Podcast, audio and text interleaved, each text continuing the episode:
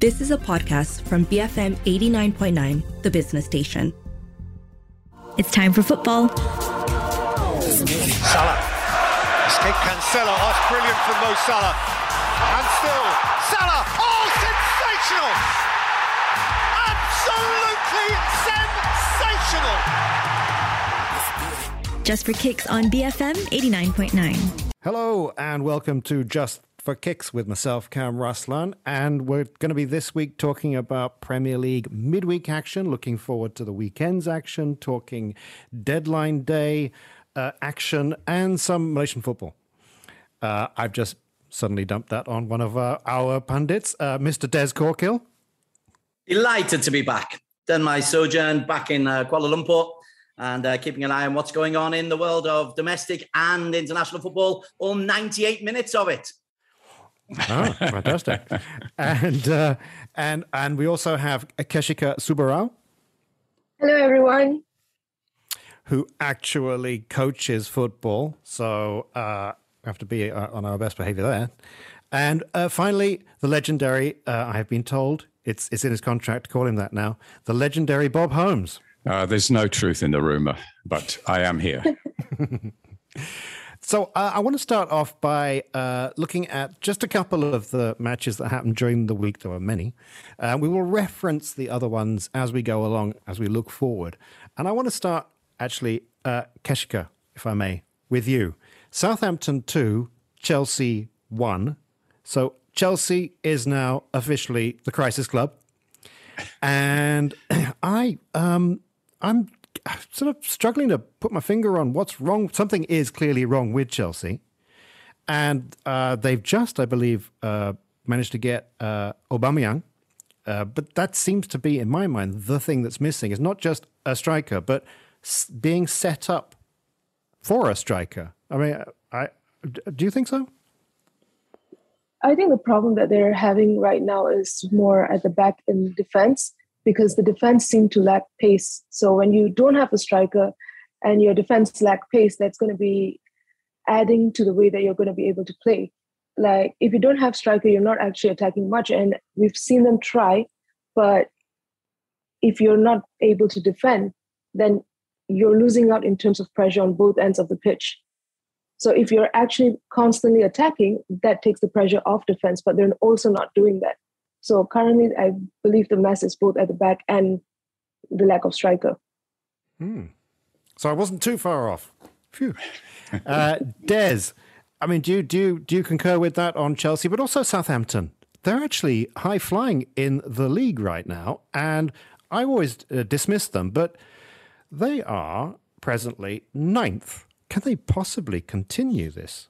Well, I saw Southampton on the opening day of the season in the 4 1 loss to Tottenham. I, was at Tottenham Stadium and they were rank. They were dreadful. And I immediately posted them down relegation candidates because they they hardly had a pass to put together. They had James Ward-Prowse, and that was it. They seem to have uh, put it together. They um, the the team that played, the team that beat Chelsea, was uh, very different to the one that beat um, uh, that, that was hammered by Tottenham. Uh, so they, they've added steel in there. I think there'll always be a a lower to relegation threatened team. Um, but they but they've really put their their trust in youth. And here you go. Here's, here's an, an interesting comparison between Southampton and Chelsea. I don't think Thomas Tuchel is making these signings. I think Todd Boehly, the, uh, the, the new owner, is the guy who's pushing these signings. This is the Manchester United syndrome. Ole Gunnar Solskjaer did not sign Cristiano Ronaldo. And now um, Ten Hag has come in. He sorted the Ronaldo issue out and suddenly Manchester United a completely different proposition. You've got to let your coach be in charge. Southampton, they've let their coach Ralph, Ralph be in charge. They've trusted him to put in a couple of 18-year-old kids um, in Lavia in the heart of midfield, an 18-year-old playing in the heart of midfield in, in this Super League. And he, he's coming up good. He scored a cracking goal against Chelsea and wasn't um, uh, outmanned by anybody. And this is all about your coach having the responsibility and being given the responsibility to have the game plan. Chelsea, it's scattergun. It really is. Where did Aubameyang come from? How is he going to fit into that system? He's a wonderful player, but how does he fit into the Chelsea philosophy um, or the Chelsea idea of playing? I have no idea. So um, it all comes to trusting your coach. And Thomas Tuchel, I've never seen him so uh, angry uh, or uh, taciturn on, on the sideline. He's arguing with everybody. I don't think he is being allowed to control that football club. And therein lies your problem. Everyone else at the big clubs, the, uh, the coaches in charge, I don't think at Chelsea at this moment. Wow. Uh, and as a Liverpool fan, which uh, which uh, Southampton player are you going to take uh, next season? Uh, they, we, we, we, they, have got more from us now. They've, they, have got a few of our boys. Okay. well, uh, just on that, uh, Des, the the idea of Chelsea not being run by the manager is not exactly a new concept, is it? I mean, they had 23 years of Roman Abramovich, and I think you have to say that his transfer policy was scattergun at best. Um, I mean, a lot of the time, various managers didn't make the signings, yet somehow they uh, they won more trophies in his era than any other club. So it, it's not strange for Chelsea to be doing this. But it's it's not helpful. It's not helpful for Thomas. I don't know how they did do it, to be honest. But I mean, that has that was the way. I mean, Frank Lampard didn't seem to be making many signings, did he? of of his of his choice, for example. Uh, Mourinho did obviously in the beginning, but um, they've they've not done too badly with this yeah. scattergun policy, which defies logic. But there it is; the trophies are there. Can I just say that I know that uh, that Bob Holmes there, that is what we call time wasting because he knows what's next on the running order and he doesn't want to talk about it. Oh, no. no. because Bob Holmes um, Manchester City six, Nottingham Forest nil. Now I don't really know if we learn a whole lot here. Manchester City incredibly good, but what, what about? Did we learn anything about Forest? And presumably, they're going to sack the manager now. uh, no, they won't be doing that. Uh, but uh, it, it, was a reality check. But uh, Forest went there expecting, I think, a bit of a hiding and hoping to keep it down to respectable proportions, which they didn't do. Uh, I think they were found out. The uh, central defenders seem to be the weakness. They're a bit slow. Uh, they're okay in the championship, but they haven't really made the step up. And amid all the signings that Forest have made, 21 or 22, I think, uh, you know, we've lost count. Uh, there's only been one uh, established uh, central defender. They managed to sneak another one in just before the deadline. Remy Bad from France. I hope he's not a bad player. Um, he's. Well uh, we do need some younger, quicker central defenders. Um, they've they've bought three left backs, two right backs, about seven or eight midfielders, um, and quite a few strikers. But uh, it's central defence that's the weakness, and uh, it's no uh, no great surprise that Haaland took advantage and scored his second hat trick in a few days. He's uh, let's talk about City a bit, can we? Uh, um, uh, yeah, yeah, yeah. But let, let, let's let someone else have a okay. talk okay. about City. Uh, Keshika, um, my my admiration for Pep Guardiola actually keeps going up and up because he's from Barcelona, and Bar- Gary Lineker was at Barcelona, and they didn't like him there because the famously they said he just only scores goals, and now they have this guy Haaland, um, and all he does is score goals. He he's. Uh, Pep Guardiola's managed to fit him into his system. It's incredible. I think that's the the sign of like a good manager because the, one of the biggest trait that we always get told is how good you are as a coach or a manager is based on how adaptable you are, and I think that's exactly what um, Guardiola has done. Before this, everyone always constantly talk about how everything that he does is possession based football, but that's clearly not true anymore as well. So I feel like he's able to adapt with the different trends and different times and different leagues that he's been at. And that's why he's one of the most successful managers. Des, do you want to say something nice about uh, Man City? Yeah, I do, but I, I, um, I, don't think Pep Guardiola's changed things at all. I think no. all, all that Haaland has done is he's on the six-yard box and scoring the goals. You look at the number of goals he's scoring in and around the six yard box. So City are still playing these passing movements, except a few more headers coming in. And Haaland's on the edge of it. His first goal against Forest, he's the only player in the league who would score that. The strength he showed to get in ahead of the um uh, the, the centre back and then put it in the in, in the top of the net, superb. His other two are tap-ins. City have been having these tap-ins opportunities for for years, and we've been wondering, oh, will Haaland fit into that? Well, terrifyingly, terrifyingly, Haaland is fitting into that, just patting the ball into the, the back of the net. Plus, he can go from 30 yards. Plus, he can run in behind the back. It's um, I, I don't think City have changed. I think Haaland has just added something to them, which is uh, worrying. They're going to win this title by a country mile. Mm. I do maintain I could have scored two of those Haaland goals. No, you couldn't, mate, because you no, wouldn't have been in the right place at the right time. If somebody had put me in the right place, uh... therein lies the skill, my friend. oh, damn it. So, uh, okay, we're going to take a, a, quick break. When we come back, we're going to be looking forward to the uh, weekend's matches here on Just for Kicks on BFM 89.9. More football when we come back. Just for Kicks, BFM 89.9. Just for Kicks on BFM 89.9. And we're back. And now with myself, uh, Kam, there's uh, Keshika, Bob, and Des. And now we're going to look forward to uh, the matches over the weekend, bearing in mind what we've just seen as well. And the big one, well, it would have been the big one in, in the mid 90s, and it's still a big one. Uh, Bob, Manchester United versus Arsenal. Arsenal, the new Invincibles, uh, four, four wins on the trot. They look pretty complete to me, but Manchester United are kind of getting it together again. This could be good. Yes, it could. Uh, it's the most mouth-watering Man United Arsenal game, I think, for some time probably uh, five or 10 years, even. I mean, this was the clash, wasn't it?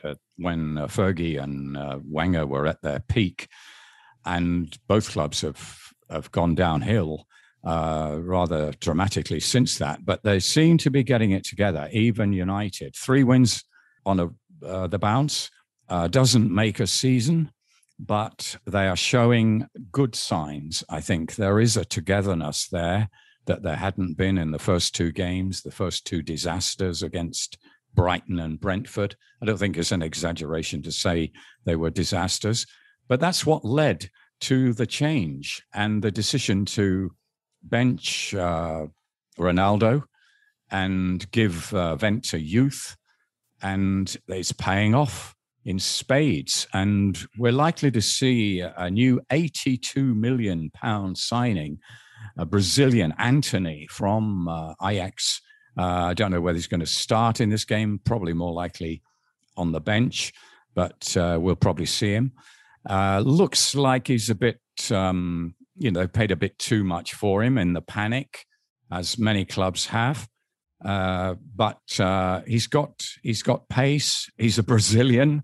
Um, he was pretty good at Ajax, but uh, we'll see what what he brings to the table. Very hard to call this one. You would have said Arsenal uh, a week or so ago. But with this momentum that United have got and with the crowd behind them, and I think what we're seeing this season increasingly is the influence of the crowd. They seem to be more voluble than before. I think it was post COVID or what. But, and games, uh, goals are being celebrated as if championships have been won. I, I, don't know if you, the others, noticed that, but certainly the games I've been watching. Um, so I think the crowd is going to have a big, uh, play a big role in this, and that could swing it for United. They certainly helped in the game against Liverpool, which was the turning point, I think, for United's season, and they've built on that mm. since. So well, I think that that could that could just do it in put it in United's favor. Yeah. Well, Keshika, you are a Manchester United fan. At the beginning of the season, you're a very unhappy person, but uh, you seem uh, you're probably a bit happier now. What on earth has happened? They they seem to be sewn together better. I, I, what what have they done? I think Ten Hag has brought in a more order to the team, and he's done things that maybe our previous managers weren't able to, which is, I think previously they were trying to cater to everyone in the team, but Ten Hag, I feel, is very clear of what he want to achieve and who he needs in order to achieve those things. So I don't think I don't see any other manager would be able to say no to Ronaldo and bench him and then not to start Maguire as well. So I think one of those um, big changes was the manager himself. But I would also say at the same time, we've only had three wins in a row, but it wasn't massively convincing. So I'm so not it was sure or was not? Was not. It was not. Mm-hmm. So you you you would hope to see a a convincing win. I mean, you know, a win is a win. I think performance, a win is a win, three points is three points, but if they're able to perform consistently, that would actually add more value to the team because you know that that's when you know the team has come together and are able to pull those um, performance out. Yeah. Well, uh, Des, I want to I want to take you to I want to take you to London. Uh, a London derby, Tottenham Hotspur, Fulham. Over the over the the midweek, um, Spurs managed to get a draw through an own goal. Fulham managed to do well with an own goal, and I am really I'm impressed by both these teams. Um, th- th- there's a spine to Spurs, but there's I don't know Mitrovic for Fulham. It's uh, it's, it's it could be a good match. Uh, it, it, could be. Uh, I, I, I do think Tottenham are the real deal, but they've got um, with with with all the top teams. With Arsenal, they they've got a fabulous starting eleven. Uh, Manchester United have got a settled starting eleven. Tottenham have got a, uh, arguably the best starting eleven in the league, or uh, apart from Manchester City. But when one or two of them, two of the, that best eleven are missing, they begin to have problems. Bentancur is so important to Tottenham. He's the destroyer. Simple, wins it, gives the opportunity to, to the forwards to play. And defensively, uh, R- Romero has, has come in and he was the strong man at the back. Those two are out injured, and that immediately makes Tottenham a different team. Still a very strong team, but not as potent, not as not as nasty. Which is something that you need at the, at the, at the top level. Man City have got their nasty players. Rodri can put himself about, and so can the centre backs. And so the, you need that nastiness. And I think Tottenham missed that. Fulham have always been nice, but Mitrovic has always been a nasty man. In that he's a bully, he's strong. I think it was a real surprise that he didn't do well in his first season uh, in in the Premier League, and everybody gave him stick over it. I'm, I'm surprised he's doing so well in this second season. Um, uh, sorry, I'm not surprised he's doing so well this second season because he's a good player. He's done it regularly on the international stage. He's done it regularly at the uh, championship level. You give this fella chances, he'll score. I'm still favouring Tottenham on this because I think Fulham are a little bit lightweight without Mitrovic, uh, without Mitrovic's con- um, contribution. But yeah, Fulham. I can't see them going down. They're they're uh, lower mid-table. Tottenham need this after the draw against West Ham. So Tottenham to take it, but not convincingly. Yeah, uh, Bob, it's interesting here uh, that Des talking about how Fulham have this reputation for being nice. They do, don't they? I guess they kind of rival Norwich for sort of like the nicest club around. Um, but uh, Spurs, not necessarily always called nice, but a bit flaky. But up until just a couple, well, last weekend, really, I was thinking Spurs for the title. But uh, the, the the others are, are coming around. Can Spurs really? Can they? Can they really push on? Well, they're not Spursy anymore. Um, and uh, I think they do have a, a, a good starting 11. But um, Des mentioned Romero. Uh, I, I would be looking forward to the clash between Romero and Mitrovic. Yes, If, yes. if Romero's fit. Yeah, Um, he's not. That's, he's, he's definitely out, is he? Mm. Oh, well, that's a pity, isn't it? That might just give Fulham the edge, you know. Um, I mean, they've been playing some very nice uh, football, nice and nasty football. Um, and uh, they've actually strengthened the side. They've bought Willian, you know. Well, whether Yeah. you consider that uh, strengthening, is that's uh, that's up for debate. I think Arsenal fans may say otherwise because he flopped there, but he was great at Chelsea. That was a long And- time ago. Yeah. Uh, he's he 30 he's 34 now. Well, he's Oh. been he's been brought in just as a a kind of a temporary signing. He's not costing anything apart from his wages. And I think he can do a job. I mean, he'll be on the bench and coming on at the right time, that sort of thing. But he um he could he could be a factor. I think he's quite a good signing, free, free agent. Uh, and uh, I think they've got a, and they've got uh, Palhinha, the Portuguese guy, central defender, who has really showed uh, his strength. He's taken to Premier League football uh, as if to the manner born. Uh, so there's been some fairly good uh, recruitment by Fulham, and uh, I think they've they've got a fighting chance here mm. because Spurs Spurs haven't really been playing consistently well. They were getting the results, and everybody was saying, "Oh, this is a new Spurs. This is typical Conte." Uh, you know, winning yeah, when you, are not. Playing. You were one well. of those, everybody. So, so yeah, I did say that. I did say that. but they they've played a couple of matches since uh, the game against Forest and the game against West Ham, and they didn't look that good, to be honest. Uh, I mean, Forest, okay, they um, I'm biased and all that, but a lot of people said that Forest actually played Spurs, dominated the midfield. I mean, Spurs got the the goals and did the business at the business end, and it was probably a deserved win. But really, we expected to see more from Spurs in that game, and also against West Ham. I think West Ham were possibly a bit unlucky uh, not to get the win.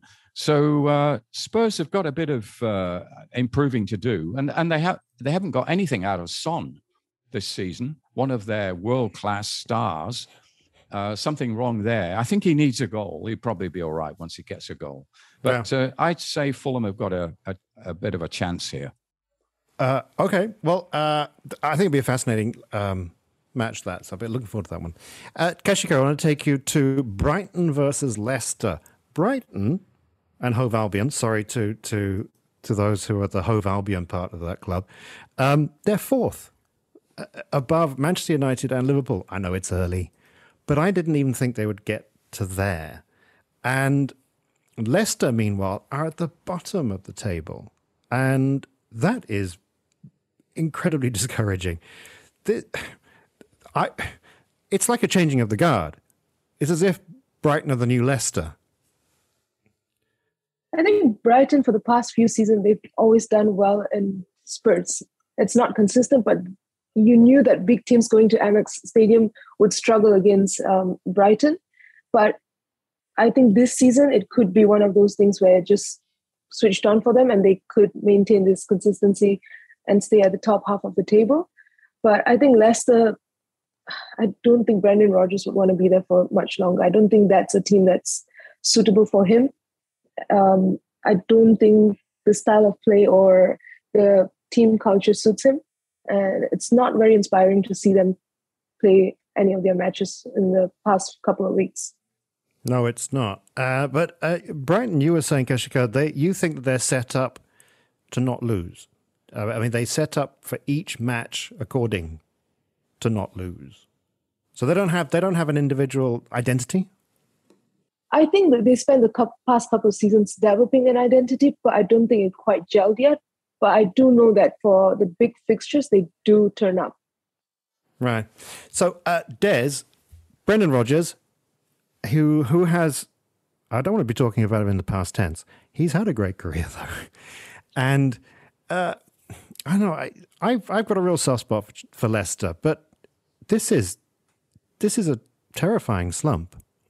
Yeah, there's something going on uh, behind the scenes. Uh, I, I, I, hear talks of a transfer ban uh, which is which is quietly done. They lost Kasper Schmeichel, one of their leaders. Their leader is 154 year old Jonny Evans at one end of the pitch and 200 year old Jamie Vardy up the other end of the pitch. Uh, Youri Tielemans is constantly being linked with, with other teams, as is James Maddison. They've just lost Fofana. So basically, they are they are, a team who aren't able to spend players, are more in danger of losing players. And Brendan Rodgers is a fabulous coach, uh, a really, really good coach. And again, uh, Kesh, I've got to disagree with you a little bit. I think he fashioned Leicester into a, a team. Remember, he won the cup final with them uh, two seasons ago, and they were consistently uh, look look to be top ten outside chance of making Europe. He, I think he's had the ground cut from underneath him. So I'll agree with Kesh in that uh, it might not be a fit now because he won't get the resources that, that he deserves. But there's something seriously wrong at Leicester. And uh, unless they're able to bring some players in, I'm not seeing anybody off the bench who's going to come in and really get them out of a relegation battle. Um, I, I, think there's real problems there. They were they were timorous against Man United uh, last night. Uh, they offered very very little. Um, oh, real problems. Uh, Brendan Rodgers, I don't think will bat, uh, will avoid the fight. But it, it may well be taken off him. I'm afraid because you really Yeah. can't see a turnaround, can you? no, It's, you uh, can't. I, yeah. I don't see what, what I don't see how or where or who, um, other than good coaching, is going to get them out of problems. yeah. Well, they've spent a hundred million pounds on a training ground instead of on the team, and I think Bournemouth that's Bournemouth where did the it's same. that's Bournemouth- where it's at. Yeah. Uh, the owners apparently they have money. It's not, not that they're on the verge of bankruptcy or anything, but they've decided to invest in infrastructure and hmm. build for the future. No bad thing. And- no bad thing. Well, it sounds all very hunky dory, but if they get relegated while they're doing it, and a lot of clubs, you can go back years, and when clubs start rebuilding the stadium and neglecting the team, there's a history of them going down. Well, uh, f- funny you should say that because in a moment after the break, we're going to be talking about Everton here on Just for Kicks on BFM 89.9. More football when we come back. Just for Kicks, BFM 89.9. Just for Kicks on BFM 89.9. And we're back on Just for Kicks uh, with Des Corkill, Keshika Subarao, and Bob Holmes. And now, um, well, Bob, I want to go for you first. I want to talk about uh, the Merseyside derby, Everton versus Liverpool. Uh, Liverpool, I thought were quite amazing in the midweek when they fought back. You were talking about the crowd being important. Everton need all the help they can get, and uh, the Goodison crowd are famous for their ability to lift. Everton got a chance in this. Oh, yes, they've got a chance. Uh, a derby win for Everton is long overdue, and they have strengthened the side. I think they've done quite well in the in the transfer window. They brought somebody in from Brighton. I can't understand why Brighton, who never score, have sold a striker. The only guy who knows where the goal is, Neal Maupay. I mean, he's only a 10 goals a season man, but that's about eight or nine more than anybody else at Brighton. Anyway, Everton have got him um, because Calvert Lewin is still out with a long term injury, and they sold Richarlison, so they were a bit light there. But uh, they've uh, they've also signed uh, James Garner from Man United, who was at Forest uh, last season, uh, mid in midfield, uh, and I think that they they all feel that this is possibly a big chance to beat Liverpool, although Liverpool uh, were were lifted by that last minute uh, winner in midweek. Cloppage time, they called it. I thought that was rather good. Um, or Yergi time, someone else came up with, equally good. Uh, yeah, Liverpool boosted by that, but Everton will sense that they it's on their own ground. They're overdue a win. They're due some luck in this fixture. Uh, they'll be they'll be up for it. But Liverpool have just signed a player, you know, a midfielder, Arthur Melo. Uh, he came uh, out of Brazil with a big, big reputation a few years ago, but hasn't quite delivered in Europe. Barcelona had him, Juventus had him, and uh, not all Liverpool fans are, are really chuffed that he's signed because he's he's not done anything for quite a while. But as I say, he had um, a great rap from uh, Brazil. Uh, he played 20 odd games for the Brazilian national team. He's got ability, and it will be very interesting to see how he does uh, for for Liverpool in, in the Premier League. Well, uh, Arthur Melo. It sounds like he was a, I don't know, a sitcom character in the 1970s. Yeah, yeah, yeah. yeah. Arthur Daly or something. Yeah, Yeah, yeah. Hey, uh, Des, I don't know. Uh, Bob there is rather optimistic for, for Everton. I thought that the the key thing that caught my eye over the, the week was the fight back. Forget the the skills involved. The fact that Liverpool came back 97th minute winner. I thought that was really a sign of something. Uh, ab- absolutely. Um, the, the the crowd was was very important. It- it's very interesting, having just been to the UK, to to see the international versions of what's going on at Liverpool and Everton, and compare it to the local versions of what's uh, perception Liverpool and Everton are. They're very very different. Uh, on Merseyside, Melo is seen as a welcome addition because of the injury problems. Uh, Everton seem to be in a very, very good place under Frank Lampard and with Bramley Moore coming up. So there's optimism in, in, in, in both camps, but they need some results. Uh, Liverpool needed that win against Newcastle. They were second best for an hour. Then Bobby Firmino got in. Then Newcastle started the most awful time wasting time. Atletico Madrid, kind of time wasting stuff. Everton kind of time wasting stuff. If you remember the game last year when when Everton were, were going down, and and to be fair, they got just rewards by being done so so late, um, 98th minute. Um, I hate that that side of football. I've hated it not only against Liverpool, I've hated it against everybody. Hate it particularly Malaysia when uh, players go down completely, completely with without um, any any merit for it. So, uh, but Liverpool needed that win. The crowd was behind them. Everton's crowd are really behind Frank Lampard. So mm. it'll be a pumping atmosphere, even though it's 12.30. Um, one or two beers will have been supped earlier on in, in the day. So it'll be a pumping atmosphere. Important for both clubs. More important, I think, for Liverpool not to lose touch with the guys at the top because it's going to be so incredibly competitive. Um, Everton, uh, they'd be thrilled, I think, with a draw. But uh, you didn't give a, you haven't given a prediction. Uh, my prediction is Liverpool just to sneak it um, but it will be it'll be not for the faint-hearted. I don't think Arthur Melo will make his debut in this one because there'll be a lot of big tackles flying in. I, I can't get over that name, Arthur Melo. Arthur, that's just call him Arthur. okay. Um, Keshika.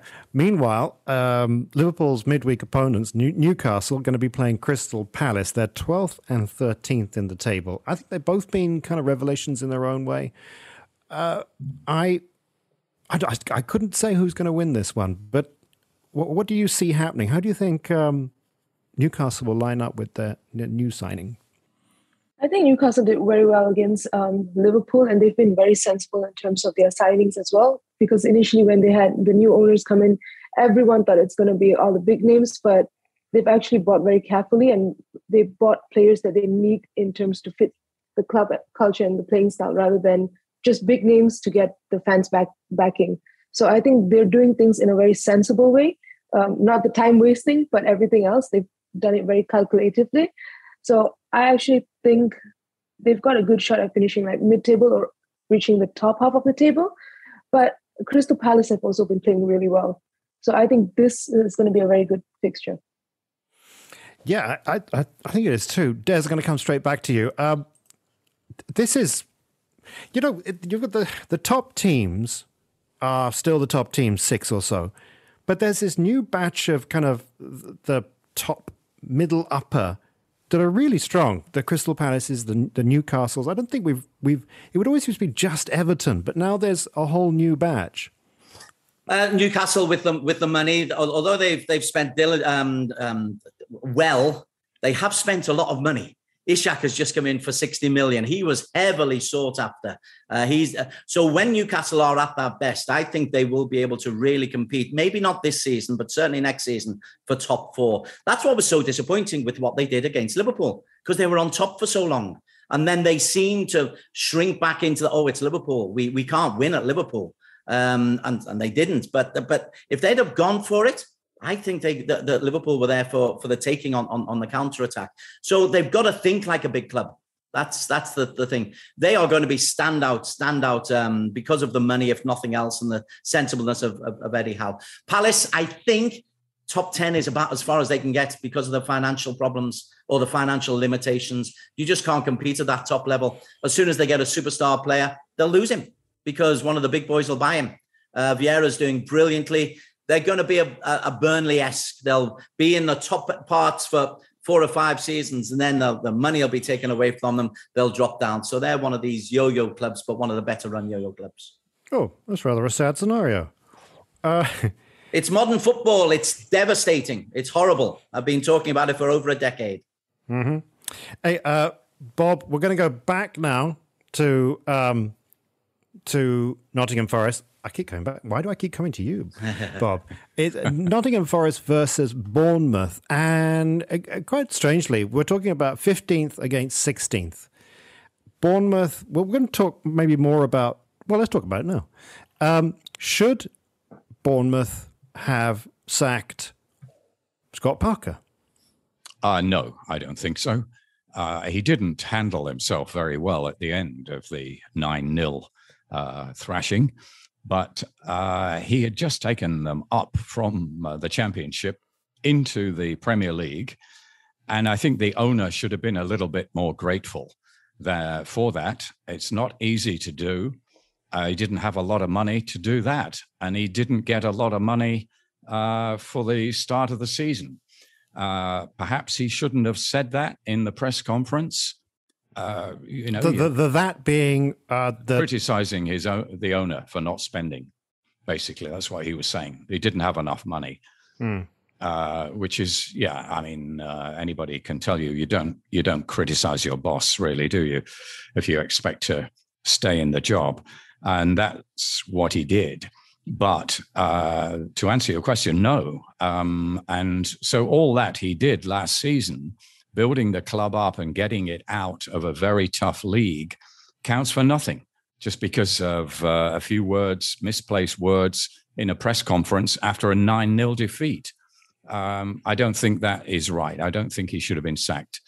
But um, Forest and Bournemouth is intriguing because they've both had similar hidings one 6 0, one 9 0.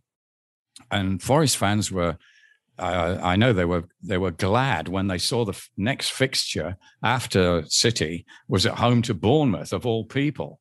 And they think this is the perfect team to play against uh, to get over the, uh, the drubbing they had from City. Well, it it is it does look like that on paper. I can understand that point of view, but they shouldn't get too complacent about it. Bournemouth have played since and got a draw, so in uh, without a manager, so uh, they're not the mug quite the mugs that uh, some people think they are, and they beat Forest a few months ago in a in a big, big clash at the mm. top of the championship. Mm. So Forest shouldn't be taking this lightly. So it could be nine six. Can we look for Though that'd, that'd be worth watching the highlights for, no, wouldn't it? I'd love that. yeah. Hey, uh, I, Keshika, I want to go to you. I want to ask the same question. It seems like it's the saddest thing that the worst thing you can do for your job security is be a manager taking a club to promotion to the Premier League. And yeah, should Scott Parker, because uh, the, the, word is that the owners don't want to spend money because they they're they're assuming themselves to be a yo-yo club. They're assuming they're going to go down. Whereas Scott Parker is the one who's saying he has the ambition to stay there, and he I think he's done well. At, he did well at, at Fulham in the past. Sh- should they, if as Bob says, an employee implied something bad about the boss in public, should he go? I don't think he should have been fired for that reason, considering everything that he's done with the club and for the club. He's clearly capable, and I don't think it's going to be easy to replace him either. But I feel like it sh- it could have been something that ha- can be resolved internally. I don't think what he's done is right. There's better avenues and ways to communicate that, but I don't think he should have been fired. Um, initially, before it came out that he was fired for those reasons, people were saying that he was fired based on bad performance.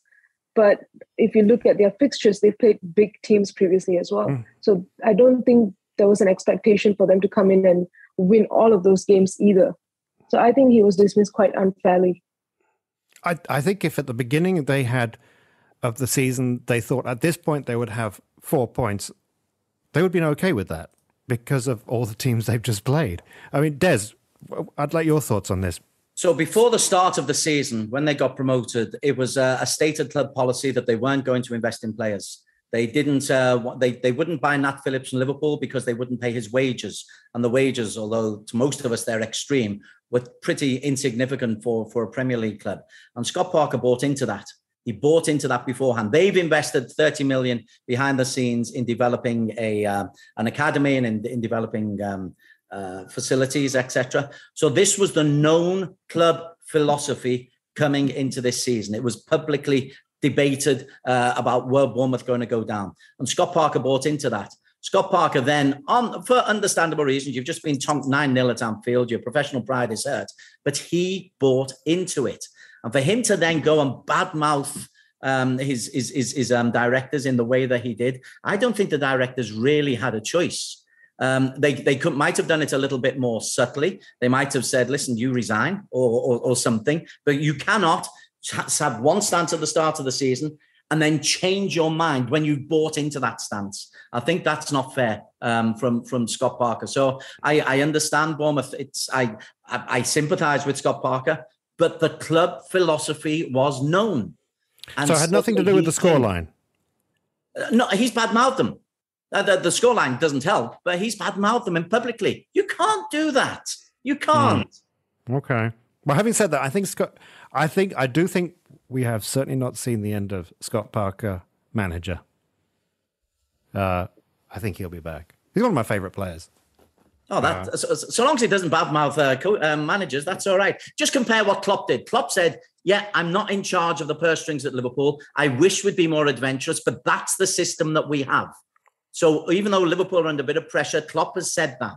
Ten Hag has said something similar. I, I want to be in charge. The Glazers are there. They've been very supportive. You've got to support. You've got to be united from the very, very top down.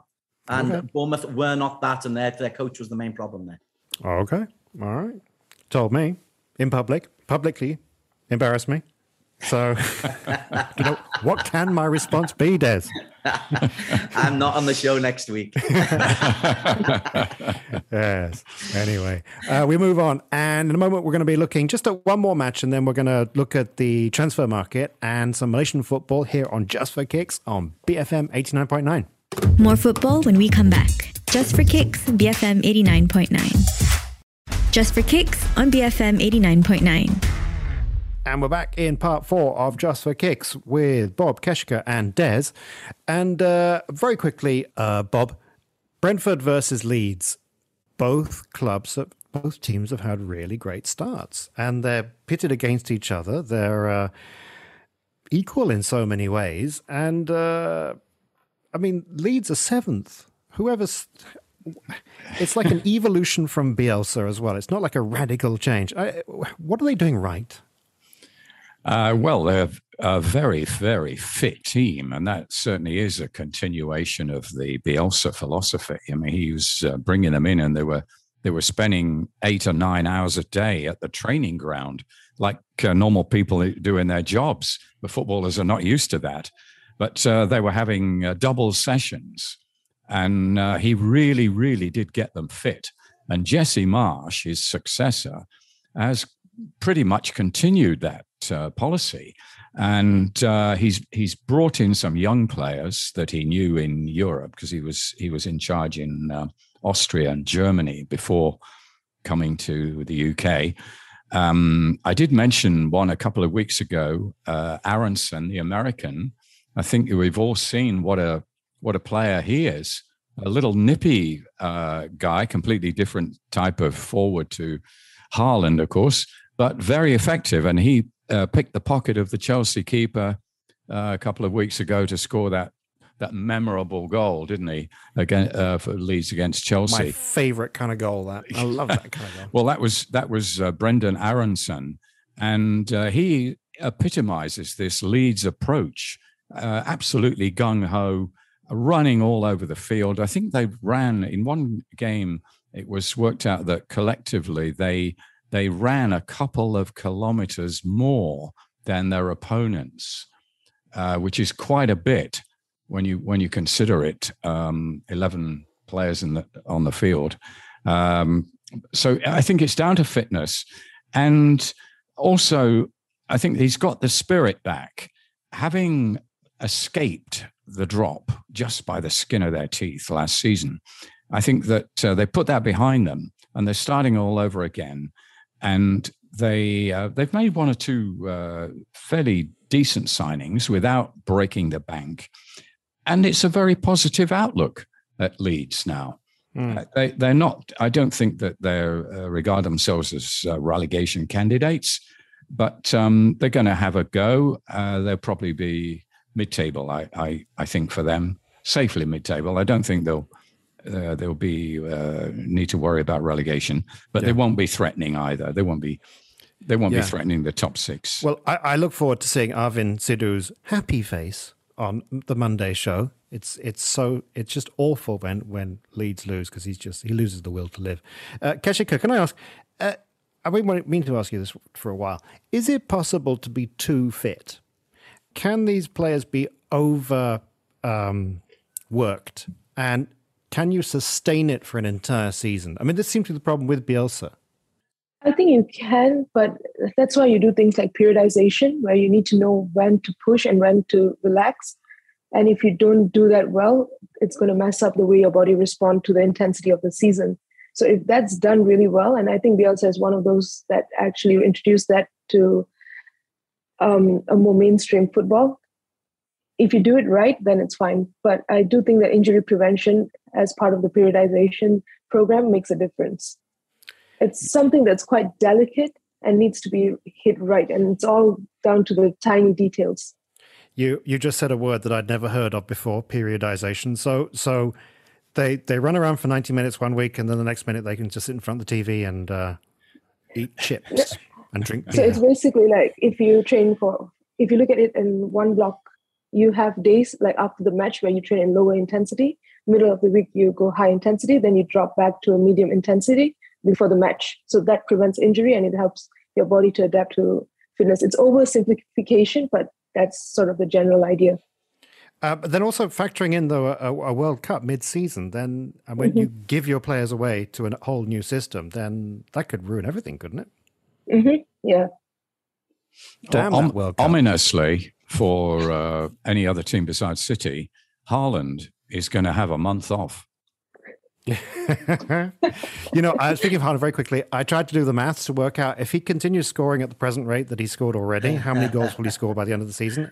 And what I concluded was I can't do maths. so, so uh, before we talk uh, Malaysian football, I want to do uh, quite quickly about um, the transfer window. Bob, I want to ask you who's the winner and the loser in the transfer uh, window? And Oh, well, uh, for another day about the bedding in of 50 new players at Nottingham Forest. But who won the transfer window? Well, we we don't know who wins the transfer window, and probably until the end of the season, to be honest. But I know what you're talking about. Um, Chelsea spent the most, even more than Forest. It might it might surprise you. Uh, 260 million pounds. That's over, over a billion ringgit on players, not all of whom we have heard of. Um, I mean, uh, some of them. Uh, they well, there was one they were trying to offer 80 million at the at the last minute. It didn't get in through the door. Uh, Gvardiol, I've never heard of him, but they were they were prepared to pay 80 million. They did get Fofana through the door for 70 plus million. Fofana from Leicester is a very good young player, but they have uh, bought um, Koulibaly for 35 million. So they're completely changing their central defense. I don't know whether you call that winning the transfer window. We'll only see in the uh, the end of the season. Uh, some have been more judicious than others. Uh, I mean, look at Liverpool. Uh, only, I mean, they they did their business early doors. Uh, they got Darwin Nunez. Jury very much out on him, but he is still the highest actually at 85 million. It goes up to 85 million if they win everything uh, for Darwin Nunez. But they did that early in the season, and they bought a couple of other younger players. Carvalho, you've seen how good he is. Uh, from Fulham and um, fullback from Aberdeen, uh, Ramsey. Ramsey, yeah. So, uh, th- and then uh, they got Arthur in. United have also uh, lashed out, as we've said. Newcastle in the region of uh, 60, 70 million for Isak. So a lot of money has been spent. Two billion. It's a new record. Two billion pounds. Two billion pounds. Yes, they passed the two billion mark. Wow. They're still totting up the um, the the the pence because paperwork has to be vetted and all that sort of thing. It's, uh, it only finished um, at uh, six o'clock hmm. Malaysian time this morning. So there's one or yeah. two transfers may even get cancelled if they didn't uh, sign the forms properly. Well, I, I would actually say you got it wrong there, Bob. Actually, the winner was Arsenal. They won the uh, the transfer. And also, I want to ask another. I mean, no need to answer this one. Is uh, with, with, these clubs when their fax machines finally break down, how on earth do they replace them? Because you can't buy a fax machine anymore. So, uh, I think so, Harry Redknapp's got a couple, hasn't he? so you have to call Harry Redknapp. have you got a fax machine? Uh, uh, Des, Malaysian football. What's been happening? So I, I, can't let the transfer window go without talking about the obscenity of the monies involved. I follow the football, but uh, it is an obscene amount of money, particularly when there is so much uh, going on in the world. And I will always maintain it's an obscene amount of money. There's nothing I can do about it, but let's just uh, say it's mor- morally bankrupt. On to Malaysian football, which is uh, a lot more exciting at the moment. Um, Johor Darul Ta'zim are the best team in the league. They keep on winning. They play Selangor this weekend. Uh, Johor are just 10 points away from securing a, a, a number nine, ninth consecutive league title. Um, so they could win until October the 1st. Next week, they take on Terengganu at Bukit Jalil in the Malaysia FA Cup final. That promises to be good. Terengganu have really uh, played well against them so far this season. So that's not a shoe in for Johor. But Johor, I went to see them in, in the AFC Champions League and, and they were humbled by Urawa Reds, which just tells you the difference between our top players and the best in Asia. Urawa ripped them apart. It and was, that wasn't just a bad day, was no, it? No, it wasn't a bad day. Urawa were a, a top top team. They did everything really well. Um, there was, was an early they goal. They were faster, they were fitter, faster, fitter, stronger, more know-how, bit of everything. And that's nothing against Johor because Johor are standout the best in um, Southeast Asia. But the difference between the top in Asia and, and Johor, there's still work for the management at Johor to do. Um, but but they're on course for another title, on course for, for an FA Cup win. But a, a quick mention also for Kuala Lumpur City because they travel to India if if they can get their visas sorted, because India were banned by FIFA and then unbanned at the tail end of last week, which meant that um, KL City's match against Mohun, uh, in the semi-final of the um, AFC Cup. So it's two places away from the final final. Um, so um, KL have been trying to get visas from the Indian embassy, but of course Malaysia Day on Wednesday was closed. Then then um, the the players had to fly to Sabah on for a match that they played on Thursday, which they drew to all, and they get back at five o'clock. So they won't have a chance to go to the embassy to get visas before they're scheduled to fly out on Saturday.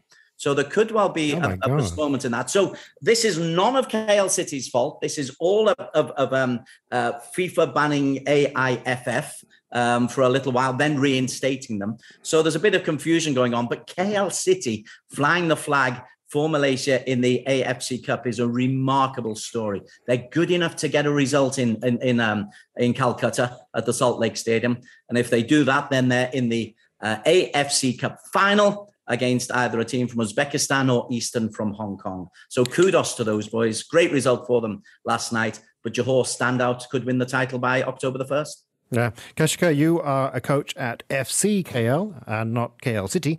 But uh, KL City got a chance, do you think? Yeah, I think so. They've been playing well this season, and I think the last match they did really well. So definitely. Okay. Uh, okay, well, that brings us to the end of this week's show. And I want to thank and commiserate and wish good luck to Bob Holmes and his band of brand new people who don't even know each other's names at Nottingham Forest. Thank you, Bob Holmes. Thank you. Yeah, should be entertaining anyway. Yeah. And uh, the only way they'll know who each other by the names on the backs of the shirts. oh, that's your name. And uh, thank you to Keshika Subarao. Thank you for having me. Pleasure. And thank you. And welcome back to Des Corkill. And for those of us born in the great city of Liverpool, this weekend is the most important game of the season Everton away. Is it more fun to be uh, at Everton or to play at Liverpool? Which is the better atmosphere? Uh, both both are both are pretty red hot, but uh, Goodison because Goodison's closing down, this could be the penultimate um, derby. So I think it'll be a, a, little bit smoking at Goodison Park. It'll okay. be fabulous, but um, but important important to win. It's great if we win, dreadful if we lose. All right. Well, thank you very much. And from myself, Kam Raslan, this has been Just for Kicks. Our producer today has been Hanif Baharudin, and see you on Monday for another edition on BFM 89.9.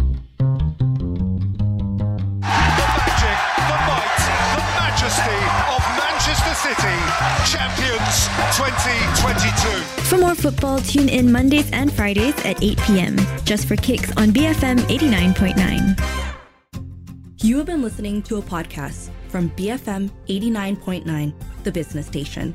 For more stories of the same kind, download the BFM app.